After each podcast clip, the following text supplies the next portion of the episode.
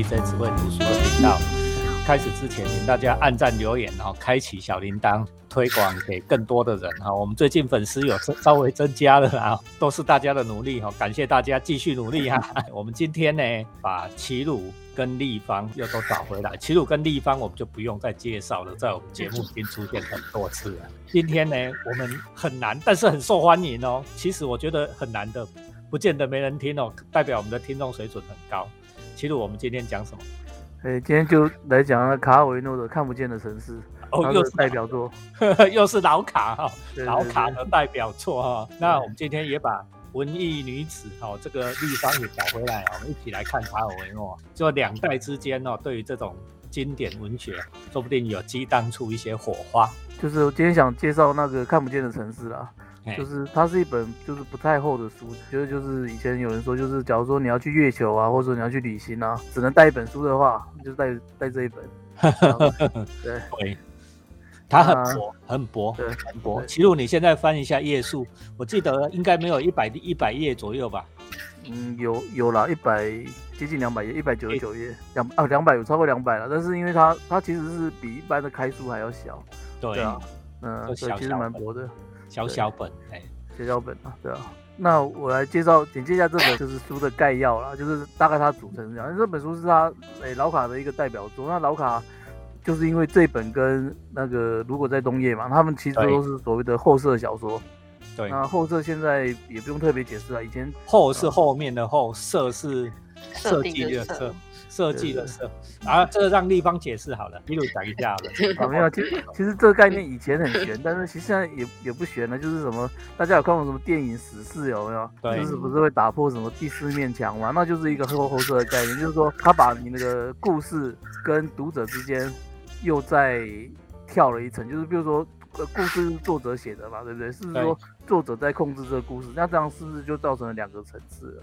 对，那假如说我们在故事里面又写这个作者的故事，那这样子的话，就是这样就叫后设啊。对，就是那后设通常早期是就是会用来讨论所谓的作品，因为它既然是会扯扯到作者嘛，那作者自己会跳进来嘛，那这样子通常这这类的作品很常会用来讨论就是小说的本身，或者说是一些小说的概念这样之类的东西。可是现在其实应用很广了啦，就是在二十世纪的晚期。超流行的啊！大家都在搞后设，又后设的电影，又后设的小说，又后设的什么东西？英文叫做 meta 什么东西啦？meta meta 什么东西？就是比如说哦，metaphysics 就是物理学的物理学，meta data 就是资料的资料，后设小说就是小说的小说啦。哦，谈小说的小说。好，那大概是这样。所以这种这个小说中啊有时候会不止一个层次啦，就是说，比如说像这部。看不见城市，事实上就是有一个框架故事，我们把它叫做框架故事。用我的话来讲是框架。那框架是什么？就是虚构那个，诶，马可波罗跟那个忽必烈，就历史上这两个人物。对。那个虚构他们的对话，他们一共有九章，但每一章都是像独幕剧一样，就是他就他们没有别人，就是只有他们两个人在讲话，在互相对话，也没有什么跑来跑去的事情，没有动作，没有什么，就是他们两个在讲话。那这样子就是他的一个框架故事，就是他们，因为马可波罗大家知道嘛，就是他就是写马可波罗游记的那个马可波罗，对，所以他是一个从威尼斯，据说他到过东方这样子，所以回去威尼斯啊口述写过一个马可波罗游记，那是当时对东方的想象。对，虽然现在考证就是有很多有人说马可波罗有可能是编的，但是也有人说他其实真的是有到过东方，但是。可能没有真正到过什么什么这样，就是他可能未未必到到中国这样啊？为什么说这个是后设小说呢？假设这一篇就是谈马可波罗跟忽必烈报告他去东方游历的见闻，在世界游历的见闻啊，但是忽必烈没有看到，所以叫做看不见的城市。忽必烈的想象中，经过马可波罗的描述去知道这些看不见的城市，但是问题来了，然后你看，如果我们要。演说马可波罗在哪一个城市发生的事情，我们就直接写马可波罗在那个城市发生的事情。为什么还要再透过一层是马可波罗讲马可波罗发生的事情给忽必烈听？后设后设在这里，就是说他不是直接演给你看，是透过马可波罗的口。去讲他以前的见闻啊，这个叫做后设啦，小说的小说。马可波罗等于是在他自己的游历上面在做了虚构。惯例啊，我还是念一段原文，就是这就是第一章，就是这本书最开始，就是这个框架故事的开始这样。那所以我念一下，大家就知道说是什么情形了。好就，第一张手，然后就是说，当马可波罗描述他在历险历程里造访过的城市时，忽必烈汗不见得相信他说的每一件事情，但是这位达旦皇帝确实一直全神贯注，满怀好奇心，嗯听着这个威尼斯青年的故事，比听他派遣的信差或探子那个探回来的报告还专注。对，在皇帝的生涯里，在我们征服了无垠疆域的荣耀之后，总会有些某个些时刻，皇帝知道我们很快就会放弃探知跟了解他们的念头，终究我们会发觉，这个在我们看来是奇迹之总和的帝国，其实是无尽的不成形的废墟，爱的坏区已经蔓延的太广，连我们的王权也无法治疗。那战胜敌国只不过是让我们继承了他们长久以来的百废待举。此后，绝望沮丧的时刻便降临了。只有在马可波罗的故事里，忽必烈汗才能在注定倾颓的城墙和高塔里，辨别出那些幸免于白蚁啃噬的精细花装饰。这是全书的第一章的开头。那这一段是什么意思呢？齐鲁解释给我们听。这段就是说介绍两人出场啊，就是说马可波罗在嗯在在讲故事，然后忽必烈在专心听。可是波罗报告有一个奇特殊的地方，他跟那个忽必烈汗平常一定蒙古大帝国的那个对，大汗嘛，他底下的疆域，当时蒙古帝国就是欧亚两洲都横跨，所以世界最大的帝国啊，世界有史以来最大的帝国就是蒙古帝国。哦，对，那疆域非常的广大嘛，嗯所以忽必烈汗一定不可能跑到世界各地去亲自去啊，所以他一定是派很多的信差啊或探子，然后对跟他回报说他征服了这些国家到底发生什么事情，然后就是各种资料报告给他。可是马马可波罗跟他讲的并不是这样子那些资料性的东西，那到底是什么的话，我们后面会再念两段，这样给大家听听看。这是一一份完全不一样的军情报告哦，它既不是地理学家的报告，也不是军事侦探的报告，它是一个充满文艺想象的报告。立方，你你你有看过这种东西吗？你觉得呢？为什么忽忽必烈会对这个特别山专心？就很像那个《一千零一夜》啊，在说故事，嗯，他们就是喜欢要听故事。就是想要听故事。嗯，没有经过故事的组织，有时候没有办法理解一些太精密的细节。我还是稍微介绍一下，就是后面他其实后面就开始讲他的报告了，马可波罗报告，他就马可波罗报告就是独立出来一篇一篇的，然后每一篇会有给他一个一个名字，这个名字还有一些逻辑上的那个特殊，就是马老卡很喜欢玩这个组织结构的东西啦，就是比如说他那个他一共有十一个题目，好，然后每个题目有五篇，比如说记忆、欲望、眼睛啊之类这样，就是他他都有一个什么记忆的城市的记忆或记忆的城市。之一嗯、之二、之三、之四这样。然后每个题目它一共十一个题目，所以一共有五十五篇，所以这整本书一共就是有五十五篇这样子它的报告这样就是排列组合啦。排列组合，对对对对对。十一个题目，每一个题目五篇。这十一个题目的记忆、欲望、眼睛、符号、轻盈、贸易、名字、死亡、天空、连绵、引力，十一个题目乘以五，所以总共有五十五个组合，对就是两个哈，就是题目加上篇名，所以总共有五十五篇。这五十五篇，他又不是照一般人记忆有五篇嘛，我们就 A B C D E 就一二三四五，把它记忆之五写完之后，就欲望之一、之二、之三、之四。因为他的排法又很妙，就是他是什么记忆一二之后呢，就接到欲望的一这样子，嗯，然后欲望一之后又跳到记忆的三这样子，再跳到眼睛的一，然后什么这样子，那最后反正他最后就是穿插的排排列出，比如说就是从 A 五 B 四 C 三，这样这样听很复杂，就你就想它就有点像扇子一样啦。就是比如说，就是、诶你想那五篇就是一个一根扇扇扇骨的扇面这样，对它就叠在像扇子一样是叠在一起的。对它，并不是说是好像就是一到五完了之后接到下一个，是一二三四五，一二三四五，一二三四五，一二三四五，是这样排哦，对对对，是五四三二一，一二三四五这样哦。对对，反正就是叠着排啦，所以它这边有一个乐，都有一些那种数学结构的乐趣啊。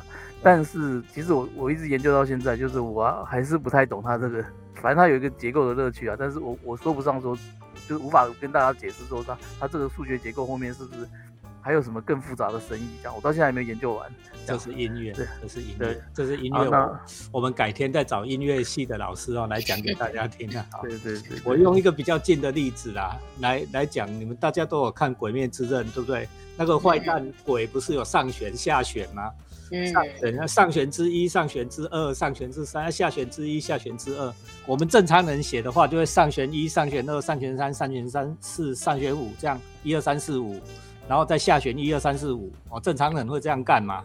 但是这个卡尔维诺有趣的是，他就偏偏不这样干，他就上旋讲完讲下旋，下旋讲完讲上旋，反正他有一某一种形式的音乐性的排列，故意把这个片名排起来。对啊，这个我们两我们我们在场的三个哦，音乐都不行啊，哦，啊 哦，啊下一次哈、哦，我再叫那个专门研究巴哈的来，好不好？我感觉这个跟巴哈的玩法有点像哦。对，非专业，但是这是他一个特色，就是还是得交代一下，跟大家介绍一下。我们就举例啦，我们就还是挑我我挑了两篇准备讲给大家听，就是说他他到底呃马可波罗到底跟忽必烈讲了什么事情，这样就念一下，就是好就是说我们就挑第一篇，好就，是这整书的第一篇，就是记忆嘛。他说对他的题目叫做《城市与记忆之一》，城市与记忆一哈。啊然后他正文就是想说，启程，啊，朝东方走三天，你就抵达了迪欧米拉，就是这个城市名叫迪欧米拉。对，啊，城中有六十座的银色圆顶，各种神奇的铜像，街道上铺满了铅板，还有一座水晶剧场，以及一只在每个清晨在高塔啼叫的金色公鸡。然后这一切的美景，访客都已经耳熟能详，他们在其他城市也见过相同的景象，但是在九月的某个晚上。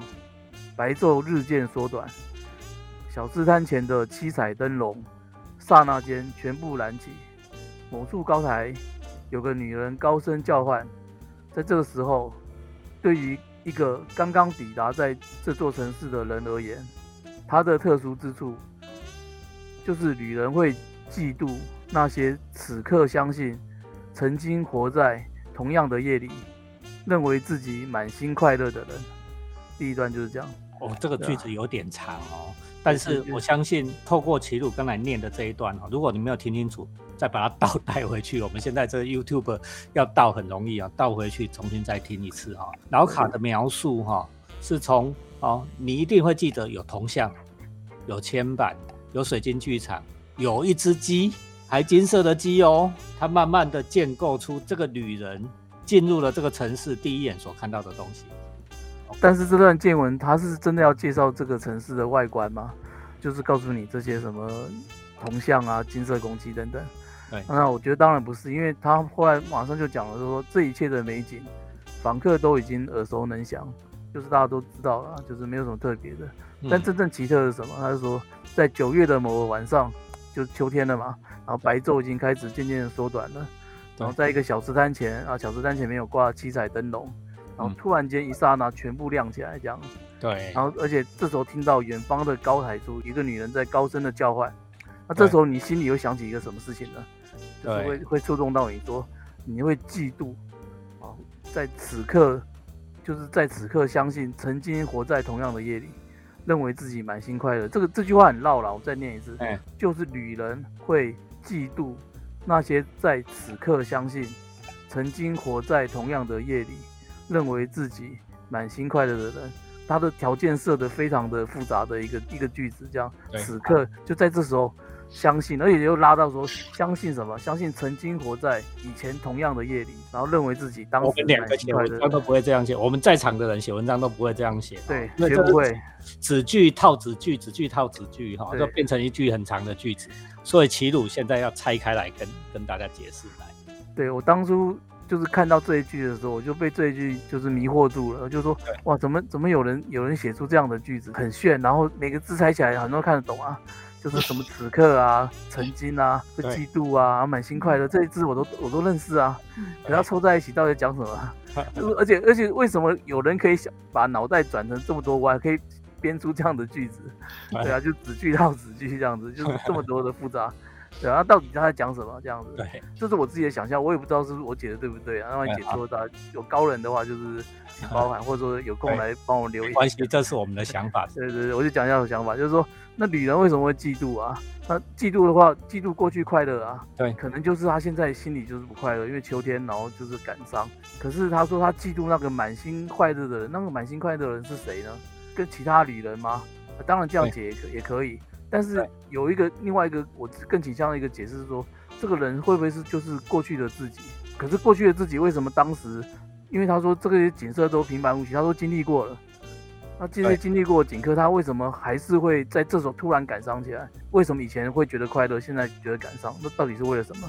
从这边我又开始想了很多的理由，就是比如说他可能是，诶，旅行前啊，或者说刚旅行的时候，其实人都比较快乐嘛，因为你对未来会充满期待。对，而且当时可能是年轻的时候，年轻的时候总是对未来充满了希望。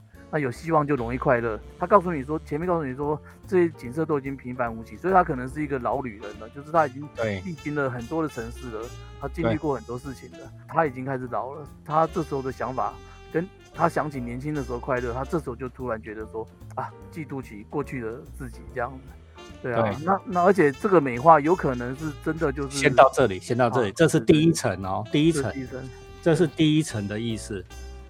现在我们才。在想从字面上的意思，这个女人在嫉妒另外一个，怀念在此时此刻当时啊，如果有一个人正在怀念在同样情境里面也很快乐的的人，他很嫉妒这种人啊，那这个人到底是谁？有可能是他自己。为什么？因为他已经不断的造访过这一个城市，那时候年轻，现在老。年轻的时候看到这一切的景象，看到鸡，看到。铜板看到水晶剧场，哇，好开心哦！但是我现在进来，我不是了。我第二次来，我不是，我已经老了，我已经秋天了。就像我们录音的这一个季节，我们现在录音的这个季节就是秋天。我每个秋天都很嫉妒，或许是因为我的职业的关系。为什么？因为秋天要开学，开学老师也不爽，学生也不爽，所以就满怀感伤。秋天总是 autumn leaf 啊，哈，autumn leaf 我们都满怀感伤。但是年轻的时候不是啊，年轻的时候很雀跃，哎呦，我们要迎向新生活了。哦，我今天因为我们昨天才刚开学，看到那个大一的新鲜人，对不对？充满了活力，然后走进学校，哦，眼睛还会闪闪发亮，觉得到处要去探险。哦，这里不知道是什么，那那里不知道是什么。哎，如果我们曾经那么年轻。也造访过此时此地，我们会觉得哦，这个城市是真真美啊，我满心快乐。但是这个女人在老了以后再来了一次，她发现哎，我已经没那么快乐，我好嫉妒当时年轻的那一个自己。这是第一层的意思。然后我们现在讲第二层的意思。第二层是我后来就想说，其实还有还有可能是说，当时就真的比较快乐嘛？其实也未必。有，我觉得说记忆可能会美化，其实有可能就像刚刚讲，你就是新鲜人好了。其实搞不好我进入大学生的时候，我也觉得就是对未来充满的惶恐，也是很感伤。但是经过记忆的美化，我就想起哦，其实年轻的时候总是比较就是记忆总是怀旧嘛，过去总是比较美好的。所以我觉得说就是就有可能是记经过记忆的美化了，这是我想到另外一层的理由。这要活到像我们这么老，像我们比较老才有感受啊。我们年轻的事情有有好的有坏的嘛，哈，每个人。生命的任何的一个片刻都有好事有坏事，但是岁月的累积了以后，岁月这样一直过去，一直过去了以后，你会发现坏的慢慢的淡忘，慢慢的被洗掉了，我们的记忆都只剩下闪闪发亮的部分。所以，我们总是觉得年轻的时候多美好。哎，其实有的人年轻的时候够悲惨呢。啊，我们都记得年轻的时候多美好。立邦，那请年轻人讲讲看，年轻人有没有这种感受？其实。因为也没有很年轻的啦，因为离大学的时候有一段期间，用刚刚顺老师的话刚刚讲过来的话，也确实会有很类似的感觉。就是如果对照刚刚那个文章跟一些延伸的去挖掘这个意思的话，我觉得应该是有啊。应该是有什么？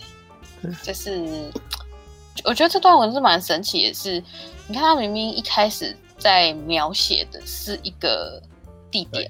的感觉，就是一个地方，可是他，可是他写到最后面把时间带出来我觉得这个还蛮厉害的。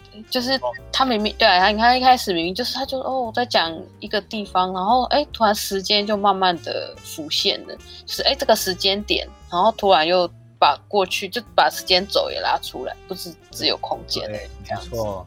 立方这一个观察是很好的哦，这个你要书看的够多才发现哦。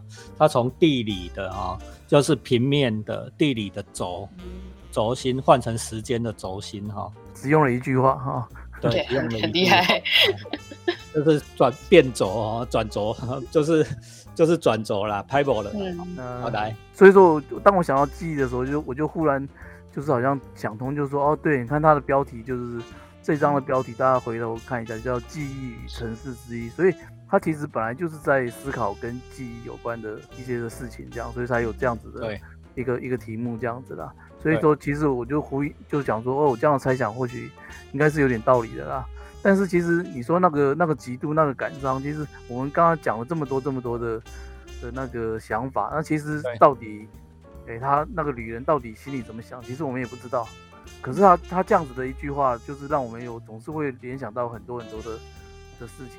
对啊，那我觉得，所以我就觉得说这句话就是很就是很厉害啦。我我我没办法分析，但是漂亮，而且就是它充满了很多让你思考的地方。这样，皮鲁是说什么哀伤的暗淡时刻吗？你讲一下你这个。哦，对，我的意思说，其实有时候。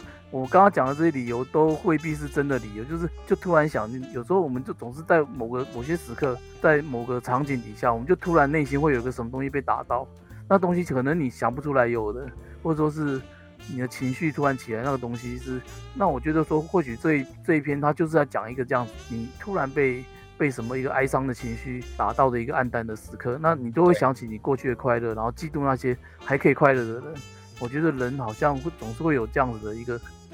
一个这样的时刻，那这个时刻要怎么描写？他就是用这样的一段话，一个城市的描写，然后在事实上最后事实上他他是想讲这样的一个情绪，对吧？啊，你看这样厉不厉害哈？我记得有一首歌，哎，地方应该有听过《Yesterday Once More》，对不对？哈，开始的时候就是 When I was young, I listened to the radio，就是说他年轻的时候他都听广播了啊。这个主角听着广播，然后呢想起我们年轻的时候多么。Young and gay 哈，都是多么年轻啊，又快乐。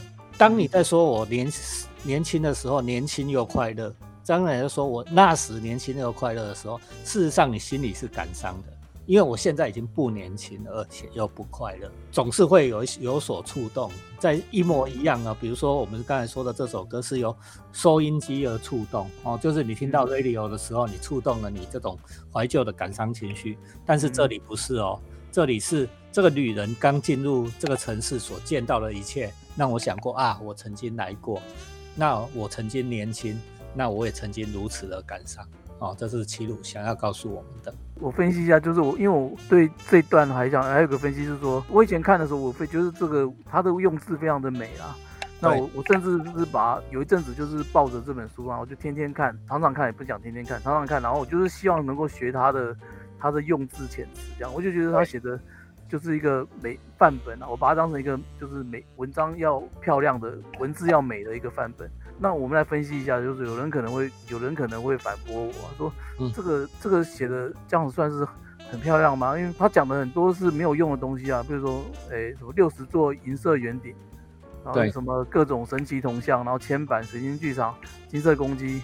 小苏山记载中，就是这些这些东西，他他其实最后不就是在讲，When I was young，就是就是当我就是听到的时候，像那那为什么他前面描述这么多，描述这么多，他能不能讲少一点？他就是我进入了一个城市，这个城市我都耳熟能详，突然心里想到了一个什么样的事情，这样讲是不是就就好了？好了，对呀，我必须要必须要讲这么多什么六十座银色圆顶，什么充满各种神奇的铜像什么的。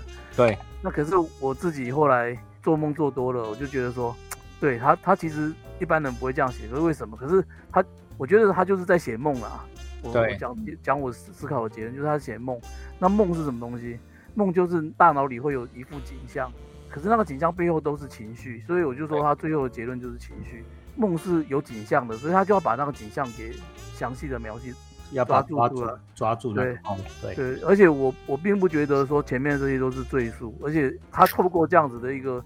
比较详细的，但是又还算蛮简略的一个场景的描述，他就已经把你带进那个场景里面了。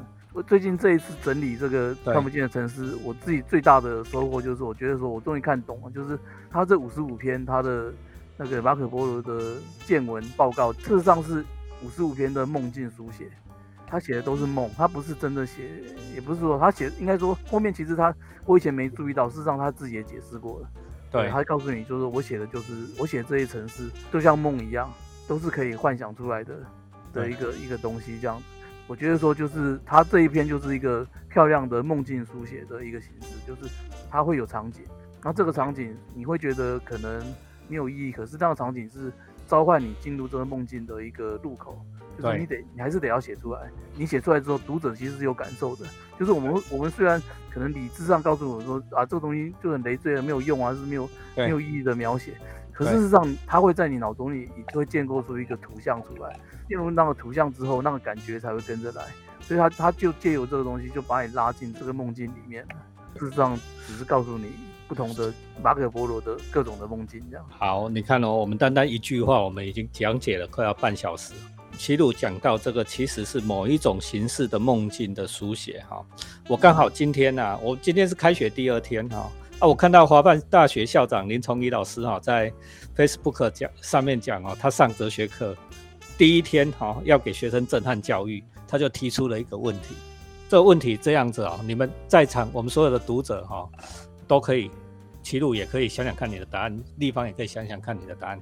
他说：“你怎么样证明你现在此时此刻不是在做梦？”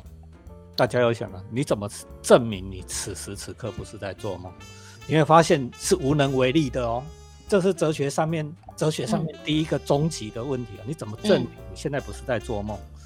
或者是说我要是我，我问学生，我会用另外一种形式，因为我学科技的啊。你怎么样证明此时此刻你不是活在一个三 D 虚拟实境里面？不是活在母体？对呀，活在 Matrix 里面。哈，现在这个是叫做 骇客任务任务要出来了。你如何证明你不是活在母体里面？嗯，事实上我们都没有办法哦，没有任何人有办法哦，这是永恒无解的问题。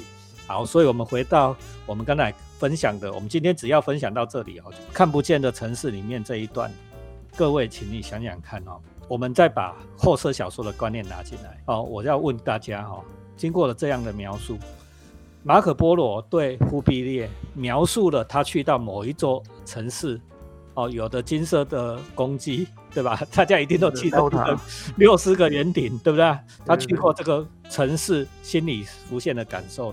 我要问大家一个问题啊，这个问题大家都不要回答哈。你怎么样证明马可波罗真的有去过？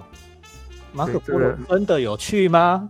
会不会他跟忽必烈讲的也是他的想象，哦，也就是他的梦？然后他讲为为忽必烈讲的这一个梦，忽必烈也建构了一个梦，因为忽必烈没有去嘛，对不对？在他脑中建构了一个他看不见的城市，好像宛如看见了，连。去到那个城市的感受，他都感受到了啊！这样有没有厉害？这样考尔维诺有没有厉害？立方你觉得呢？很厉害啊！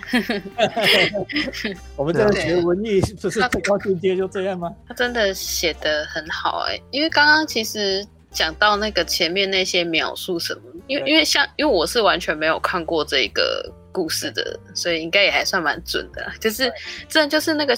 描述一出来的时候，脑子就会开始想象。我甚至可以想象说，这个前面那个景，如果画成用绘本的那种形式画，应该蛮美。尤其刚刚有讲到跟梦境的连接，我觉得搞不好用这个美材来表现会非常的美。就是记得我们教写剧本的第一课就是干这种事。是是是。所以说我当时就觉得说，就是他他的。文笔我根本就是觉得想要偷偷学，这样就是要努力学，这样。但到现在也学不好了，但是就是他曾经是我那个认认认真学的对象，这样。他这吃饭的，他是吃饭的，这是每一个人吃饭的家伙啦哦。这个是是没有办法学的，但是我们可以欣赏。对对对，我们为大家分享了卡尔维诺《看不见的城市》的第一篇《城市与记忆》之一里面的第一段而已哦。你看，我们就已经讲这么久了，我相信应该有很多。也没有，应该讲完了。其实《城市记忆》就是就这么短。